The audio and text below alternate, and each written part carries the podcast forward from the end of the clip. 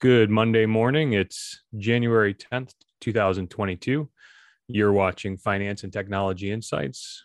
I'm your host, Eric Bjorndorf, with my co-host, Brian Williams. How you doing, Brian? I'm doing just fine. How you doing? Doing good, doing good. Sorry, I I punted this morning. I think maybe we need to um, probably do a later recording. Um, I'm just in in a scramble usually getting the kids off to school and getting oriented in the morning. Does that you think that'll work for you? Yeah, I could see that, man. Maybe if we do like an 11 to 12 kind of thing, and then maybe I can edit and post during during lunch. I think that probably works. Cool, cool. How was your weekend? How was your last week? Last week was uh was pretty good. Uh, over the weekend, let's see, we had actually planned to go up to see my mother on a Saturday. We are going to leave Saturday morning first thing. And then we looked at the weather yesterday and it didn't look great coming back. So she's she's north of Albany. She's about a little over three hours away. Um, and it looked like the way it was coming, it would just Sunday would have not been enjoyable. So um, since we have next week available and an extra day next week with it being a holiday on Monday. So so we pushed it back a week, which is probably the right thing to do because it was uh, wasn't I guess too bad here in Connecticut, but uh, there were some spots where it was pretty icy yesterday. Yeah, how'd you do with the snow? We got we got about Connecticut, uh, Central Connecticut got about what seven inches of snow or so. Yeah, so that was that was Thursday into Friday. We did all right. I mean, we knew it was going to kind of end midday, so luckily the uh, our plow guy came and uh, he cleaned us out after it was all done and he's just got a little little jeep thing so he can move it around and then i went out and did the rest by hand and uh, yeah worked out fine. I know you've got a story to share on your new electric snowblower so i'm sure we're all dying to hear about that. Yeah i was i was pretty excited. I got to i so for the viewers uh i over the last year i've been converting all my yard tools power tools uh to electric. Um so we just got a new electric snowblower, two stage snowblower, and we got to test it out, and it worked. Worked great. Uh, it was. Uh, it requires no warm up, no starting sequence, no oil, no gas. Um, just hit the button and turn it on when you want it on. And if you need to stop for any reason, you just turn off and it just stops and no noise. The the whole concept of idling is is all gone. And uh, it's just incredible. I didn't even i still would recommend wearing ear ear protection and i will wear ear protection but i didn't this time. And uh, it i didn't think i didn't think it was too bad. My i think my apple watch was yelling at me a little bit saying i was exceeding um, safe safe audio levels. But uh, yeah it's amazing. The the electric conversion is well underway over here and it's so funny i i don't even think that the, like the normals really know it's coming although i did i do see a couple of my neighbors have a um, they have a couple of them have the electric pu- push mower which we have as well for trimming and stuff but um, yeah, in large part, a lot of people I see on Facebook responding to my post, my personal on my personal Facebook page, where a lot of uh, raised eyebrows and and uh, surprise comments. So, but it was amazing. Yeah, you wouldn't think that uh, snow blowing you need a little bit extra power, right? You'd think more than more than a mower. So um, we've been we've been electric for a while. When we moved into our house, I said, "All right, let's go electric and let's you know see how long we could go without needing anything else like that." So um, so yeah, we've we've done okay. I mean, with you know, wow, so you're already on electric. Yeah, I mean, just for I mean, for outdoor kind of stuff. So we have a blower, which I don't. I'm I have an issue with leaf blowers, and we could do a whole episode on leaf blowers. But um, we have one of those, and then um, you know, our weed whacker and our our mower are uh, are electric. So yeah, we've we've oh, been wow. in the, so you're, the Ryobi ecosystem forward. for a while. Yeah, yeah, um, yeah. We like we like our mower. We uh, you know it we looked at it like originally when we first moved in, we had we had somebody else cut the grass. Um, but now that you know, once we had our kid and we were home a little bit more, and you know, we're exercising and going for a walk, and we're like, well, wait a minute, why am I getting up in the morning and walking for an hour on Saturday, and then somebody's coming to mow our lawn on Saturday, and we're it, it kind of clicks with you, you know, when you're the the day when you're on the treadmill in the basement and you're looking out the window and someone else is mowing your lawn and, and then you're writing that person a check, it sort of dawns on you. So um, Yeah. So so we've we've gone that route, and we you know the the it's as much about the noise pollution honestly as the, the air pollution. It's like if you're in a, a a neighborhood on a on a Saturday or Sunday, it's like you can't escape it. Somebody's and everybody's got these, you know, and not many, I don't know. So I guess a lot of people still mow their own lawn, but it seems like on our street, everybody's coming in with the, you know, the big ride on, stand on sort of things, these big industrial that were never really designed to clear, you know, half an acre of somebody's somebody's yard, but they're coming in with these things and it's it's loud. It's it's obnoxious. It's a lot. It's some so I decentralized our company in 2017. So that's when my work from home experience started and that's one of the first things I noticed. We mm-hmm. it was uh, I think June 2017. I transitioned to work working from home uh, exclusively. First thing you notice is just the constant din mm-hmm. uh, every single day of some two-stroke engine or some engine rumbling and idling in the in the distance, and um, so you're spot on. And and since my wife has started working from home uh, during the pandemic, she's she's since gone back to the office. But one of one of her complaints was she was just flabbergasted. She's like, I cannot believe that every day somebody is doing something uh, to their yard, to their chainsaw, a mower, a blower, or all three of them and uh, it's pretty funny. So the electric conversion, you're right. It's not just the the air pollution, the noise pollution is definitely. I'm looking forward to seeing. You, you know, the electric tools are not noiseless, but they are less noisy, and the oper- the time in which they operate is is much much smaller. So they're only making the noise when they're operating. And if you stop to check your phone or you need to you know do something the noise just stops because the machine stops you know the one, a lot of the noise pollution from gas engines and things is filled with that kind of dead time of idling and just running you know? Um, but that's cool that you're already migrated. So i mean yeah. you're not I, I, after knowing you this while um, it's it's obvious that you're not what we would call consider a normal anyways. You're you're obviously technology centric. I guess. Well you're you know we call normals you know the non-techies you know the mm-hmm. everybody who you know who uses technology haphazardly, uh, not not intentionally, so so to speak. You know. Yeah, yeah, and um, I yeah, I guess you do think of that as technology because it is a fast-growing field and it is pretty uh, moving forward pretty aggressively, and like you said, probably faster than most people realize. Um, you know, that's what's fascinating. I, I the normals just don't seem to know. In, in, and I'm generalizing, right? The, there's some people who get get get get the drift that the, you know things are changing or you know like i said some of my neighbors have electric mowers and blowers. So um, i don't think they necessarily think about what's what what that means is is that happening. But right for sure. Yeah and it came up a little bit last week with the big snowstorm in virginia right? So you I know if you saw a couple of those columns that were like well good thing they weren't all in teslas you know they would have froze to death because you, you saw that? Oh yeah.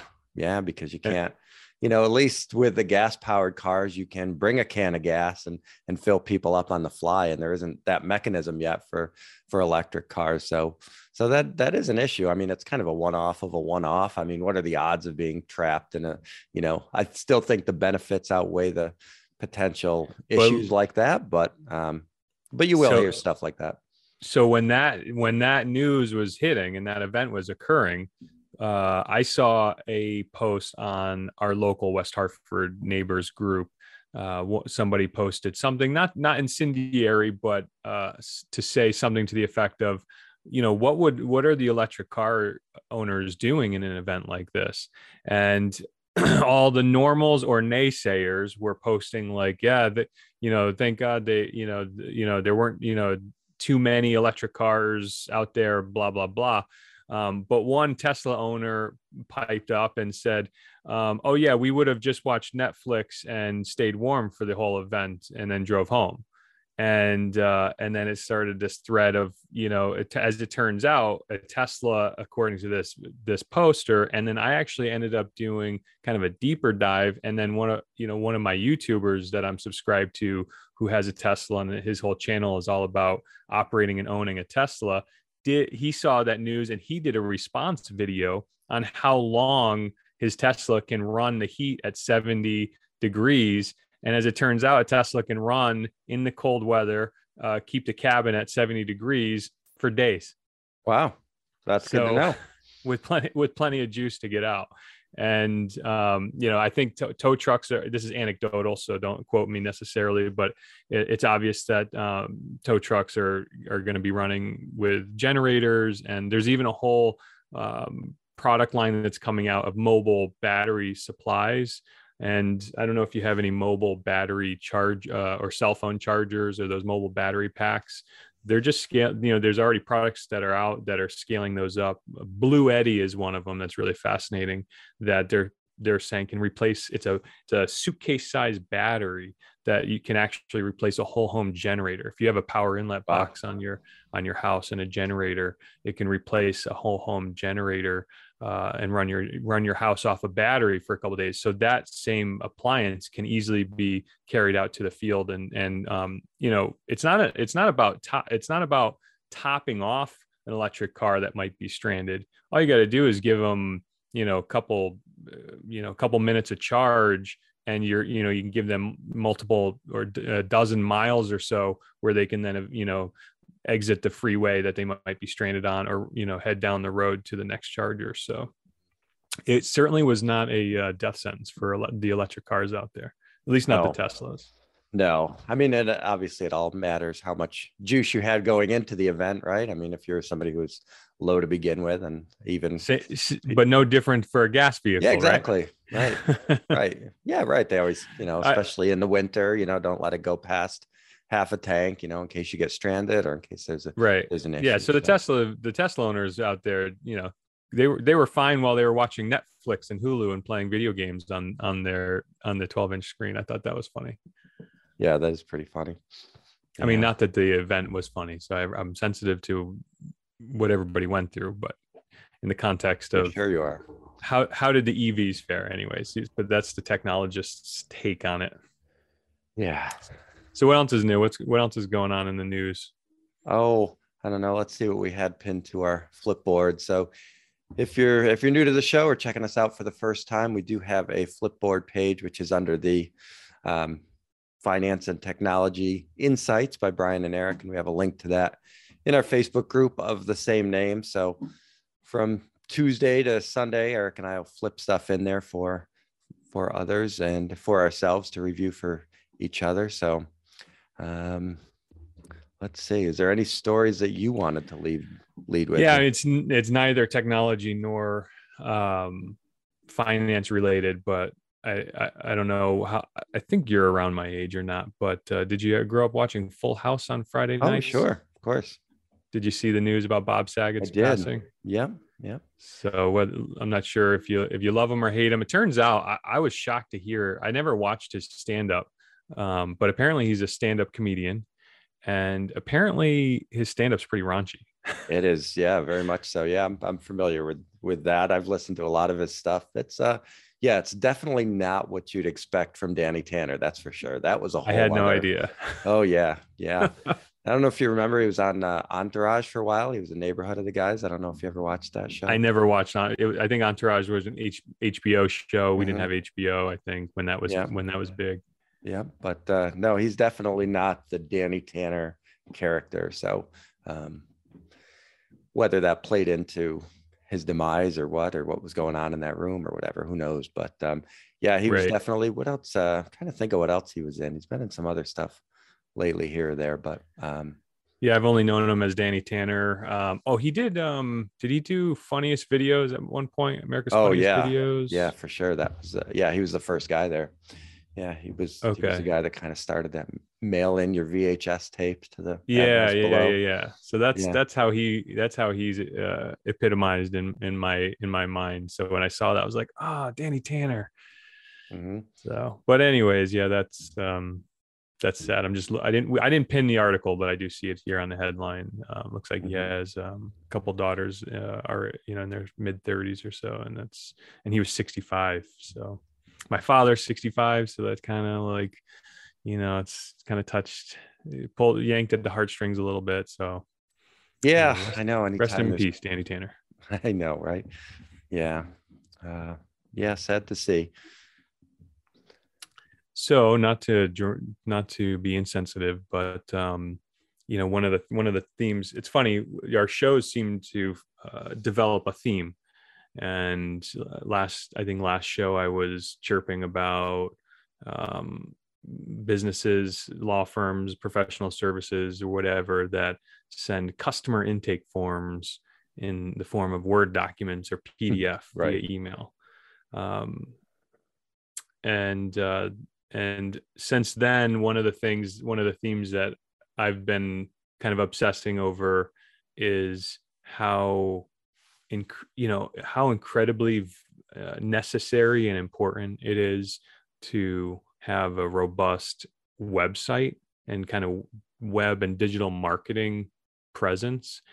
And i'm and i i was thinking about this even before this article that i pinned uh, from inc magazine. But you know it kind of occurred to me and it's self-serving because our, my company provides this exact service.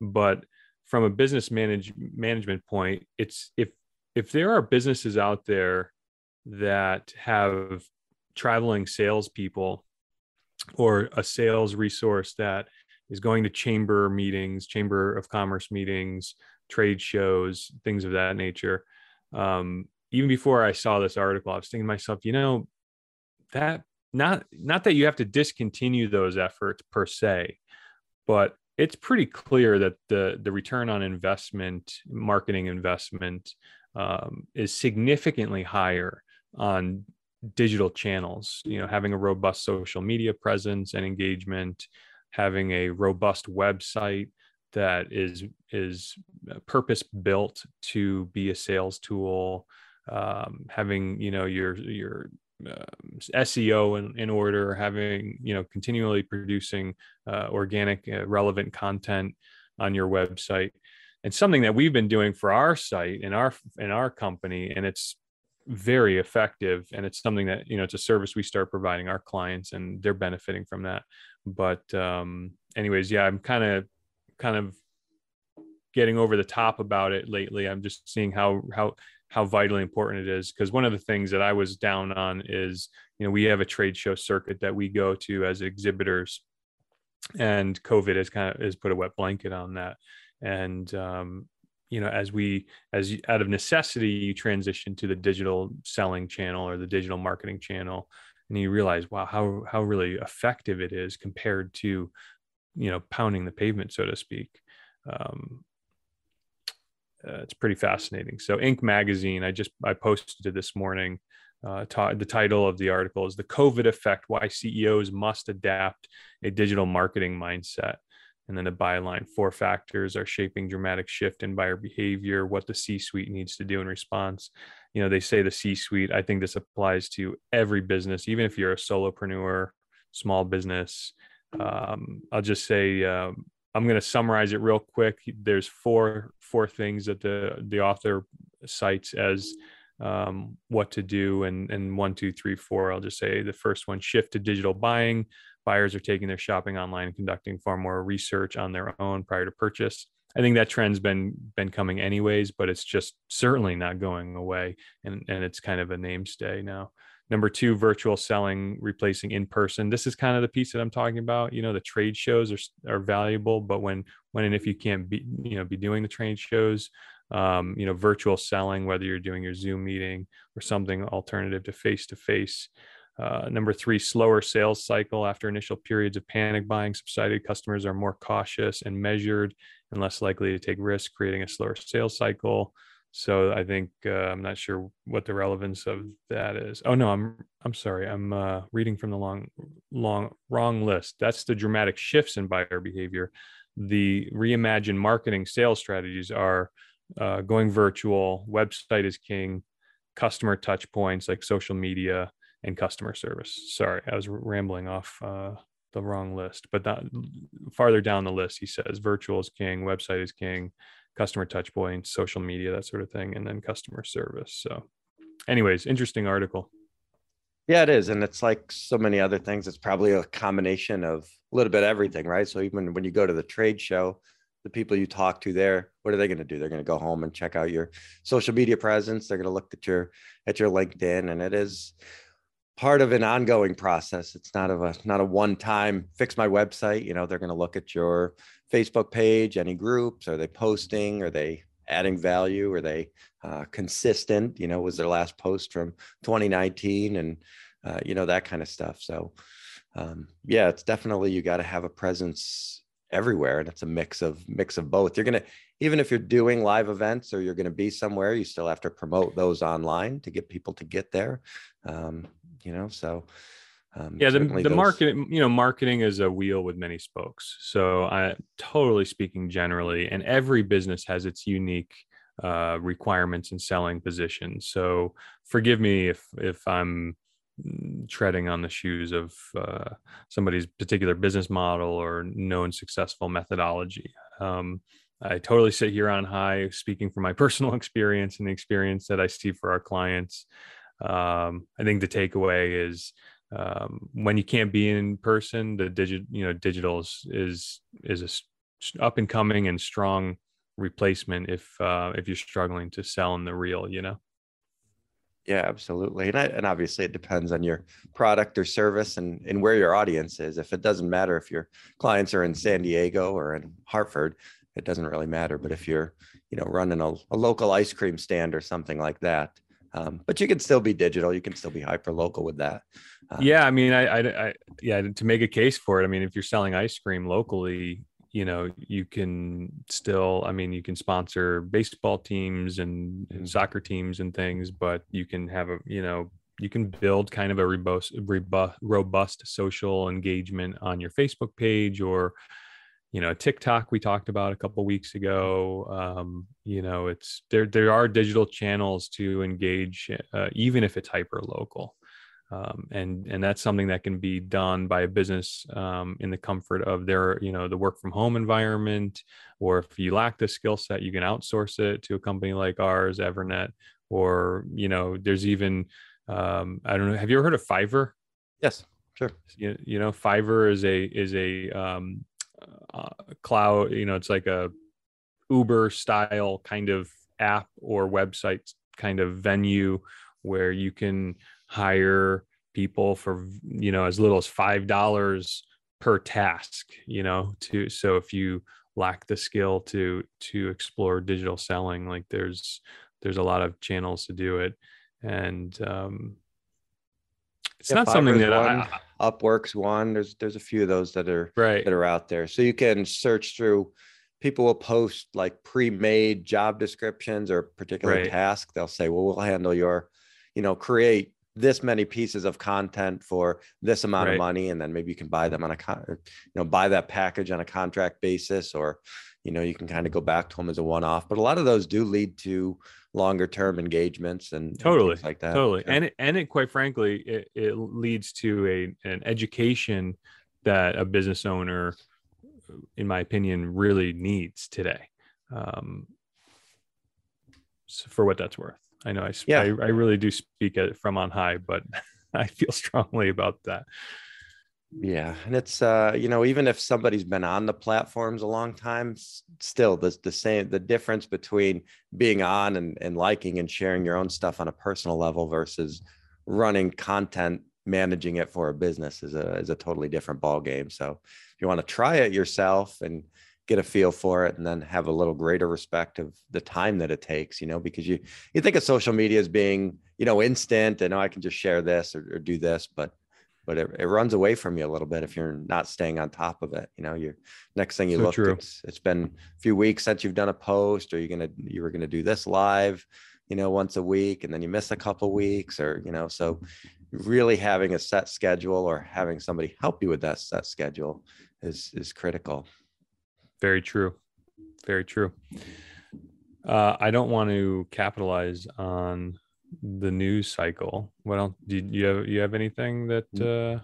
Yeah, I mean we've we've gone down the road of the the metaverse a couple times here, but I had flipped over a uh, a, a video that was pretty good. That was from the Wall Street Journal. It was about um, investors oh, yeah, yeah. buying up metaverse real estate in a virtual land boom, which I thought was interesting. And I've tried to come at that as objectively as possible. And try to figure out what's going on. I mean, from from an investment standpoint, if a client came to me, I would say, you know, like any sort of trial investment, just start low and expect to lose it all if you want to go down that path. But it's, I mean, it's probably probably a little bit. I mean, listen, people who happen to do okay with it early on and and you know it's probably going to be more luck than skill to be honest with you um, but i think it's it's probably in the pre first wave if you will. I think there's still a lot of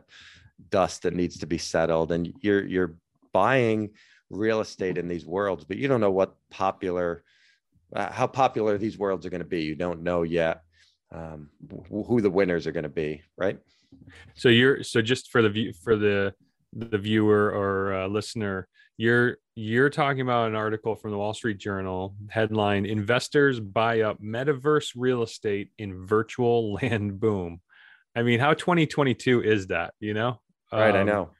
So you're so you're saying that there. Well, let's all let's all agree that the term metaverse uh, essentially means the uh, digital world. I, I stopped short of saying virtual reality, but effectively virtual reality, right? Mm-hmm. So uh, apparently, according to this article, investors are spending their money to buy digital real estate in a virtual land boom. That's fascinating. What What do you think? Yeah, so you so you have these lands, so to speak, and they have your when you initially go in, you're you're ported, I guess is the right word, into a spot, which is picture like a Times Square or something like that. So that's going to be your your hub. So people are buying this real estate closer to where people essentially start or the center of these universes. And they're they're buying it because they can attract um, same reason you would buy a retail building or something. You you're going right. to be able to attract the Nike store or, or I don't know Louis Vuitton or whatever to sell digital virtual products to the avatars that are visiting that space so that they can have the latest sneakers and handbags or you're buying it uh, so you could put a museum in there and display your your nfts right. or you're buying it because you, you, know you're um, who the heck knows? You're, you're buying it just because you feel that it can't be replicated anywhere else. You feel that that you know, just like Times Square, there is no substitute for Times Square, you know, so that's well, kind of the sorry, I mean, that I guess they're looking for. Cut you off. Uh, yeah, I mean, so this this is fascinating to me because, you know, uh, I don't want to catch you. Uh, um, I don't want to quiz you uh, on a surprise quiz, but what what makes some? If I were to ask you, what makes you makes something valuable what would you say what's the answer to what makes something valuable right so it's it's especially in real estate it's it's a scarcity right i mean there's no scarcity. there's no way you can add more land between you know boston and miami or whatever you know right. coastal land um, they try put all those houses on on pillars and stuff but right so that's that's my concern with these virtual lands is yeah they say they're capped at a certain number of acreage or squares or whatever, if you will. But okay, so the blockchain is going to decide that. But well, so that's the so you just you, problem. You, yeah, so you just invoke the next buzzword. You, you mentioned NFT, mm-hmm. metaverse, right? So with the block with blockchain technology, um, for for the viewers and listeners, what makes blockchain currency valuable is uh, from the time that it is in, in uh, developed it has a built-in scarcity to it. There, they know how many Bitcoin uh, can will ever exist ever, and none, no more will be created after that. So therefore, the scarcity is built into that blockchain currency. I can't speak for all the blockchain currencies out there. I'm pretty sure that's one of the key features of blockchain blockchain currencies is the scarcity. So I'm I can only guess the metaverse real estate virtual land boom. You know, I, I don't want to get too technical, but is it a program? Is you know, is that is that a is it a game? You know, I know there are different games. You know, they call Fortnite video game a metaverse in and of itself. So you know is it are these different applications different metaverses i can tell you that in 2003 2004 there was a video game called second life that was was supposed to take um, this whole metaverse and second world concept uh, uh, you know take us to that kind of virtual reality so so to speak. And and that just turned out to be a game. And i remember that that coca-cola and big brands were all actually buying up real estate in that game. So you know i think i think it's funny. I think land land virtual land booms have proven that they're not they're not a flash in the pan. The the marketers and the uh, and the and the companies that want that have uh, a financial interest in getting their products in front of eyeballs have proven that they'll go where the eyeballs are. Um, but i think it's fascinating you know it's it's I know that typically, you know, everybody knows anybody who's seen a, co- a, notepad file on their desktop or a folder or a photograph on their computer and they just right click and say copy and then right click and say paste, you've just duplicated something. So, you know, the digital can be easily replicated. Um, so that built in that built in scarcity, I think is going to be is going to be a key feature for virtual land boom. But I just I, I just didn't, it's so funny. I, when I saw that, I was like, oh man, this, this, it couldn't be any more 2022. I know, I know very much so. Yeah. I mean, that's the, you know, the number of Bitcoins I think is capped at around 21 million, something mm. like that, where they, they can, you know, that's the number that when they get all the Bitcoins, that's it. But there's nothing stopping other people from creating coins, right? I mean, anybody can create a coin and then put a, put a number, a limit on that. So that's you mean the, competing currency. Yeah, exactly. I mean, there's a yeah, there's and a, they are doing that. Sure. Yeah, absolutely. There, there. I don't know if there's dozens or hundreds or thousands now, but there's a lot of digital competing currencies.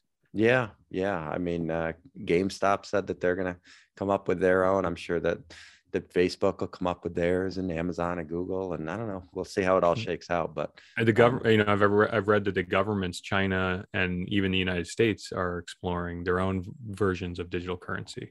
So right, right. And as we've said, most of what we do is is digital anyway. I mean, 95% of the economy is just trans- transacted through ledgers anyway. It's just a matter of moving the last five, right? Yeah, absolutely. Um, and and honestly, I don't I don't want to speak out of school, but I, my understanding of the United States financial system has a antiquated and intentionally kept um, clearing system. So my under, again, I'm way talking out of school. So if you can fill in the gaps here, um, I, I'm pretty sure that if you go even to Europe, Asia, Korea, South Korea, um, when you spend your money, uh, you know, if you, you you spend your money on a credit card or whatever, you look at your app, you look at your bank, you look you look at the agency that um, helped you transact that that money it's just updated. As soon as the, the merchant takes your money and you take their good and you leave the store your bank account's updated. In the united states you have this ridiculous kind of one to three day clearing window. You know i use the mint app. I don't know if you know about mint yep. or not but um, mint is a really cool and free app uh, owned by uh, intuit the makers of uh, the popular quickbooks and the former owner of uh, quicken they sold Quicken a bunch of years ago to a private equity firm that maintains it now. But Mint is a, a, finance aggregator that you can put all your accounts in, and you can see kind of all of your account activity in one place. It's a it's a great finance management tool.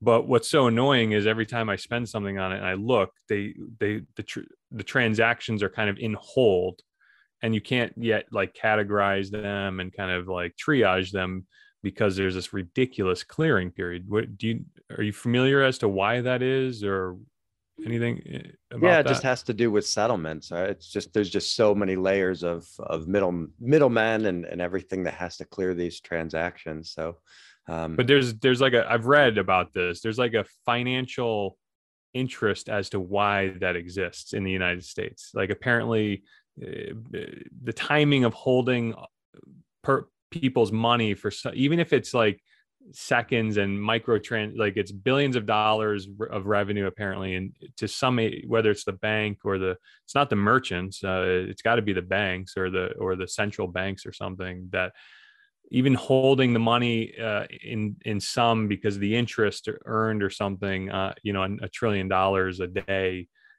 amounts to I don't know millions or billions. or I don't know something to that effect. Yeah, it's it all has to do. You want to you want to keep it overnight, right? That's the overnight clearing. That was if you go back, that was the original PayPal model, right? Everything was was going to be free for everybody to use, but it was going to take you know, I think when originally it was like seven to 10 days. And that was their whole model is that they were, you were going to buy something, they were going to keep the money for 10 days, get interest on it, and then pay the person that you, that you bought there it from. And that's how they there were going to make their money.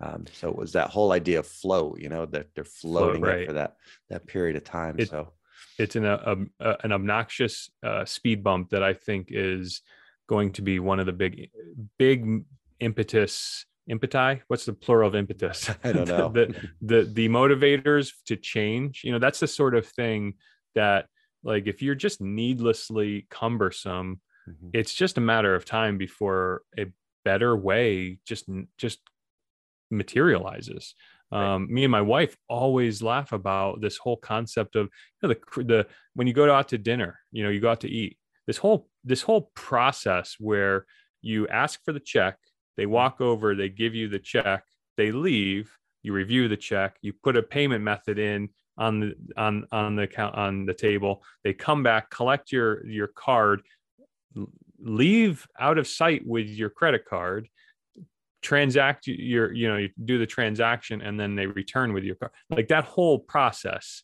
is just it, ridiculous. I've also read that that's uniquely American. Like the Europeans and and and Asia, like the notion of like somebody walking away from your credit card is just is completely uh, unacceptable. You know, um, so and we go to Montreal when before pre-COVID, we go to Montreal quite a bit, and that's very kind of European feeling. Um, so when you go out to dinner there, no matter where you are, you they come with a mobile uh, card credit card machine, so they transact you right there at the table. Um, so, anyways, didn't mean to get go on a tangent, but no, that's um, that's the good one. You see, you see, some places are putting in the the readers right on the table or whatever. It makes sense. I guess QR it depends on the business and... model, though. A lot of that is done intentionally because their margins happen later in the dinner, right? The drinks and desserts. That's where all the, you know, they're they're charging you five, six, I don't know, ten bucks for a slice of cake. Um, that's where all them so they're trying to extend that dinner i guess in some scenarios. So maybe that's what they're trying to do there. Uh, i don't know. I would argue that it's it's um businesses are so afraid of um you know people in general don't like change. So when a business businesses are so afraid of change they don't want to introduce change uh, to their customer base because they're afraid of a negative response. So, in my opinion, I think because by then you're asking for your check, you're kind of done, right? You're you're you're kind of done with the service. You've already had the cake. You've already had you know the the the agent of the business has already had the opportunity to upsell you. So by the time you're like, I'll take the check, I'm now ready. I mean, the sale the sale opportunity is more or less ready, like you know, closed. Yeah. I just think that that site that process is um and you know i've asked a couple um, restaurant owners and managers i'm like why why do you guys still do this process? You know? And they're like well you know it's it's kind of part of the service you know i've got that as an answer experience and, you know, the, experience and we don't want to upset the customers. The customers are used to this kind of exchange in this process. Mm-hmm. um, i think it's one of you know that covid has shown that that's one of the processes that can kind of be replaced with technology and improvements um, with the i don't know have you ever done a menu with a QR code and payment with a QR code. At, yeah. At, um, we just went to br- brunch yesterday, and the the bill had a QR code on it. It said, I think it was Toast was the vendor that they were using, and I was like, let me try it. And I QR code the, the on the invoice or the bill rather, and paid it and tipped him in two seconds. He actually came over and was like, "Is this ready for me to pick up and process?" I'm like, "Oh, I paid it online," and he kind of looked at me hmm. surpri- surprised. I'm like, "Yeah." yeah. Anyways, yeah, and that's probably the cleanest way to do it. You know, if you have a mechanical reader at every table, or if you have, you know, the the waiters and waitresses carrying around some sort of mechanism, that's an extra device that's going to need updates and security issues and all that kind of stuff. So QR code probably is the way to go. I'm a fan of the QR code at, at the restaurants for sure. For yeah. sure. Uh, I still um, would rem- prefer a, a paper menu though, versus versus looking at it on the phone. Yeah, I don't disagree. I don't disagree with that either. I think, yeah, I think a tactile menu is kind of a nice experience for mm-hmm. sure. um, something that could be built into the process. You know, uh, would you like a menu for your table, sir? You know, as you sit down, you know, yeah, I'll, I, will i will appreciate a menu. Um, you know what I really like that's way off topic is when you go in those those diners and they have the placemats with all the ads sold sold around the outside. I love those things. I don't know why. I'm just I'm just fascinated by those. That's so funny. I, I love so being tacky, out somewhere but... somewhere you're not familiar with and just looking at you know Joe's Auto Repair. You know, call this number for whatever. Like you're gonna see it on the diner menu and be like, you know what, I do need a new transmission. So I think I, I love those uh, things. Yeah, if it keeps if it keeps a good venue going, I, I I'm all for it. Yeah. So uh, there was one more article I wanted to touch on. I know we're we're at 53 minutes or so. You want, dare I mention one more? Oh yeah, sure, do it. So, uh, kind of tied into the the cryptocurrency. Have you ever heard of Norton antivirus? Yeah. Uh, anybody who's used a computer, I suppose, in the last 25 years has heard of Norton at some point along the way. Norton was uh, kind of a necessary evil that everybody would buy with their with their computer. It's an antivirus. So the article that I pinned um, is from PC Gamer, although um, most of the tech venues have reported on it. But apparently, uh, Norton in has th- this headline from PC Gamer is clickbaity, and I'm not a fan of it. The headline says Norton installs an Ethereum crypto miner with its 360 security suite. And uh, one of the venues, the verge.com, reported on this uh, because they were taking issue with all of the other clickbaity headlines about this. The reality is it actually doesn't install it. It just it the the miner comes with the software and it is very clearly optional for the uh, user of the Norton software to turn on crypto mining on their computer. So, if, so the idea is uh, for for those who who are still kind of shaky on what uh, cryptocurrency is.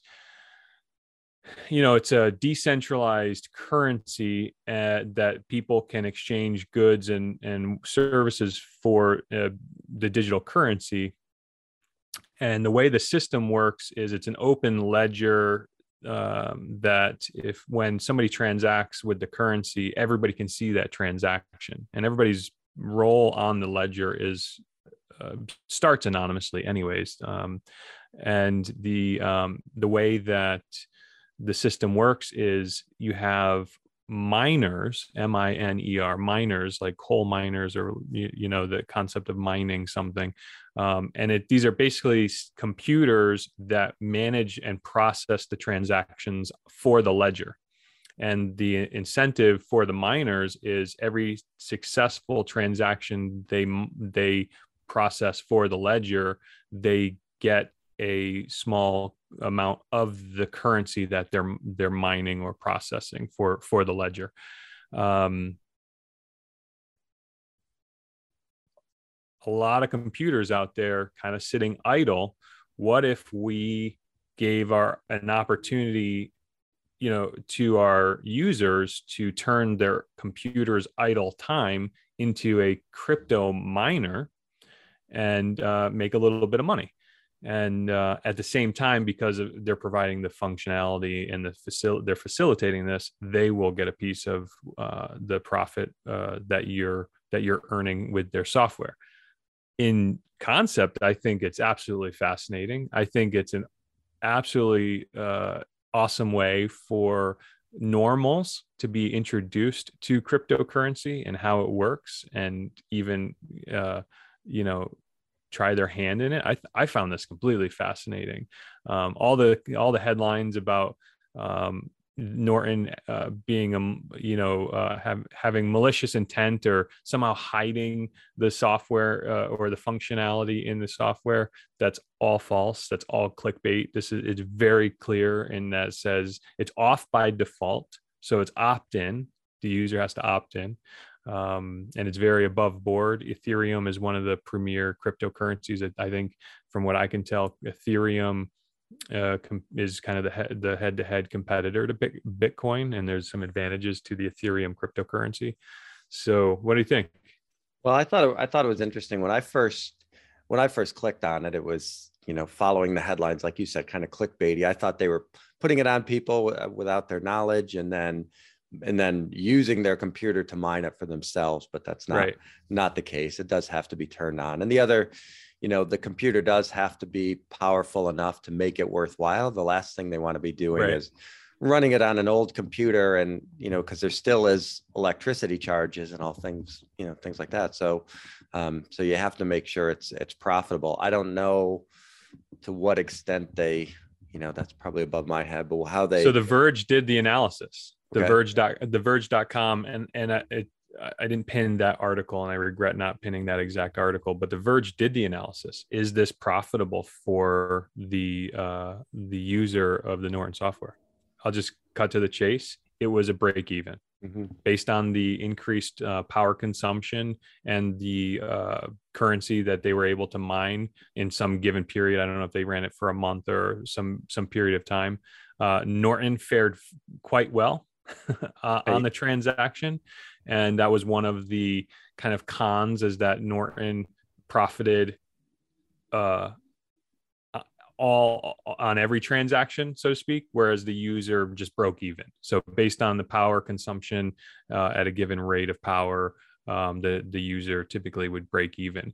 But that's such a variable environment. You you could be, you know, if you have solar on your house, if you have some, uh, you know, really inexpensive power consumption, uh, and, ba- and and frankly, the the value of the currency fluctuates so widely that you know who knows if if you know the break even today is a long is an, is not a f- easy way to start an investment vehicle for the long term.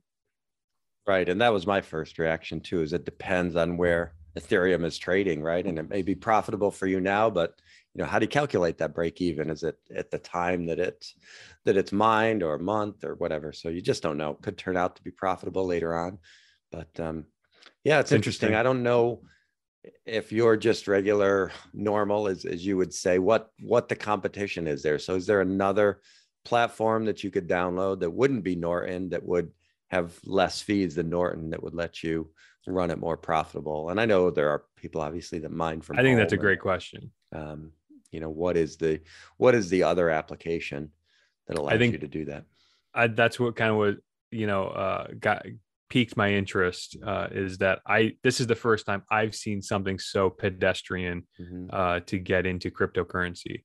Um, you know, even as a technologist, I was I was a laggard to cryptocurrency. I didn't I didn't you know two years ago I didn't I did I was like what you know this I thought it was a scandal a scam. Um, you know how you know again with the uh, the digital land boom as as we've talked about in the previous article you know in my mind i approached it as you know digi- anything created in the digital is not doesn't have scarcity to it. Um, once you understand how big once you understand that big um, cryptocurrency has built in um, scarcity to it and then you start seeing the the benefits of a decentralized currency not under the control of a government that can just you know no, you know any all governments who control currency uh, are the only people, only entity uh, allowed to um, counterfeit the currency, which is effectively making more currency. And when when when the U.S. Treasury uh, asks the Federal Reserve to borrow more money, um, you know they're just manufacturing more dollars making everyone in our pockets less valuable. That's literally how that works. It's not political that is just basic economics. But the when you see that a digital currency can isn't uh, doesn't isn't exposed to that um, concept you know it, it, becomes it becomes really compelling as a and once and then again once you see using uh, digital currencies or something that we practically do every day. I mean, you buy on Amazon or whatever, you start to see like, oh wow, this might actually be an interesting, an interesting technology. So seeing Norton say, hey, we'll we'll just help you get into the game, and and it's just felt very pedestrian, and I'll, and so I wouldn't be surprised if other software packages said, yeah, I mean, our the nature of our software is to run on you know computers all the time, and uh, let's let's just use that slack computing time to to do a benefit and i just thought that was really fascinating Yeah, it is fascinating. Um, the, the, the part of the crypto that I haven't quite wrapped my head around too is you've already got these big data centers run by Amazon, Microsoft, whoever. Why why aren't they leading the charge on that? You know, because you watch these YouTube videos of somebody who's got you know 13 servers in their basement, or they've got a shed out back with a couple of solar panels on it, so they can mine some crypto. And it's like, why why isn't Amazon or Microsoft with the most powerful computing hardware in the world doing this? Um, that's a that's a good question too. Um, I'm not sure they're not. Yeah, maybe they are. You know, if there's um, you know, I'm sure they're running they're they're balancing just in just in time resource management. So, you know, the AWS and the Microsoft Azure, the, Google, the Google's hosting platform, those banks of servers that they now lease to users to run their computers and services, um, they they may be doing, you know, uh, they may be running their there's it's all about compute time you know uh, you know if the east coast wakes up and everybody logs into their hosted uh, workspace on amazon google microsoft you know there's a peak there's a peak uh, usage uh, of compute time on you know maybe their east coast data center. But you know what are they doing that what are they doing with that utilization in the middle of the night? I don't i don't know if we don't know if they're they're not exploring crypto uh, mining. Um, I don't know if they would have to publicly and make that public in in their SEC filings or their quarterly filings or not. Um, I'm not, but maybe they'll get into it. I mean, that's it's a good point. You make a yeah. good point. Yeah, I'm sure it's not profitable for for you or me to rent uh, rent cloud space and do it. I'm sure that the you know whatever you'd be able to mine wouldn't wouldn't pay the fees. That's why people are building their own hardware at their right their home right. location. So yeah, there's a whole there's a whole industry that sprung up that, um, and I sound like a total fanboy, and I'm not. I'm really not. But uh, the the picture is becoming clearer to me, kind of uh, every month and every quarter, as you know, crypt, cryptocurrency is not going away. Um, and and and I do see some of the benefits, but I'm not a fanboy. I'm not saying I'm not saying pivot all your investments into crypto because that's not my position. But um, it's uh you know it's just the picture is becoming clearer. So i just i just see it just uh, and it's not going away. That, that, i think that's for that's for that's for certain. Um the industry there's an industry that's kind of built built up around purpose built computers that you can buy that you just plug them into the internet you turn them on and some easy slight modification and you know they just start cranking this this digital ledger and sending you the the proceeds to your to your what's called your digital wallet. And um, i think at this point it, it comes down to inexpensive energy. It just takes energy to just process do all those math calculations. And one of the youtubers that i watch is um, he does a lot of things uh, about solar and battery and he does just review after review of solar panels and and uh, battery systems. And he he's made passing references to he's got property in uh, some cold region of the United States or, or uh, lower Canada, and he's got like a, apparently a massive solar array that he was able to bootstrap, and he just runs crypto miners at, at this location that's nondescript location, and he says he does it very profitably, um, and uh, I thought that was fascinating. Yeah, it's pretty interesting stuff rant over. All right. So we're so, at 56 minutes. That's another solid one in the books. Yeah, that's another that's a pretty good show. Um again, the viewer just to let the viewers at home know that we do uh we do the basis of the show is just to talk finance and technology. We use flipboard.com as a news aggregator. Um, we pin articles there that we might find interesting to just chat about. Otherwise, this is our show and we talk about whatever we want. And uh, I always like to use the expression we're running with scissors here to see where see where it goes. Yeah, right. So this is what episode uh, five or six, I guess. We've done so many I lose count, but uh, right. But yeah, we have projected as ten episodes is going to be the number where we iron out all the kinks and then uh, and then start to promote it a little bit more. So, so you, yeah, I'm feeling pretty are, good about it. How, what do you think? Yeah, I think so. I mean, every week gets a little bit better. We'll get the time nailed down. We'll get the technology a little better. Maybe we'll get some some better cameras, some you know A plus lighting, that kind of stuff, some better production, and uh, yeah, yeah you're the you, are our editor, so you're mm-hmm. kind of dialing in the the post editing and publishing process, and that's getting easier for you, right? Yeah, it is. Yeah, first uh, we take the audio and we upload that to the podcast, and we don't do any edits there. We don't have anything to really cut out, so so usually that goes up pretty quickly. And we're trying to do the the YouTube live. We'll see how that comes out, but that's more efficient for us because then we don't have to upload a file later. And right. Monday's a big day for uploading files to YouTube, so that can take to upload an hour long file to YouTube can take a while. So, right, um, right. so if we do a live, it's just in there. So that's the reason we do that. And uh, that's been pretty much it. Cool.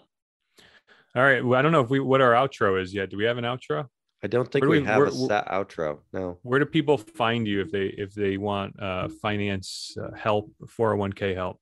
Yeah, so it's uh, Brian Williams, Northshire Consulting, which is an investment advisory firm in Connecticut. We work with uh, small businesses on their 401k plans and individuals on their household financial planning. Our online presence is 401k and beyond. So that's the name of our Facebook group and our YouTube channel and Instagram, although we don't do a lot there yet. But uh, so that's where you can find us. And then the company page is northshireconsulting.com. Excellent. And, um, and I'm for me. And my company is Evernet Consulting. You can find us at evernetco.com. And uh, we are an IT company managing the IT function for businesses all over the country. So if you have a uh, business uh, that you outsource your IT function to, and need uh, anything from high level consulting, planning, software integration, data uh, integration, or uh, help desk services. That's what we provide our clients. So that's evernetco.com. All right. Sounds good. So we'll see you next week. All right, Brian. Have a great week, and we'll uh, we'll take it up again.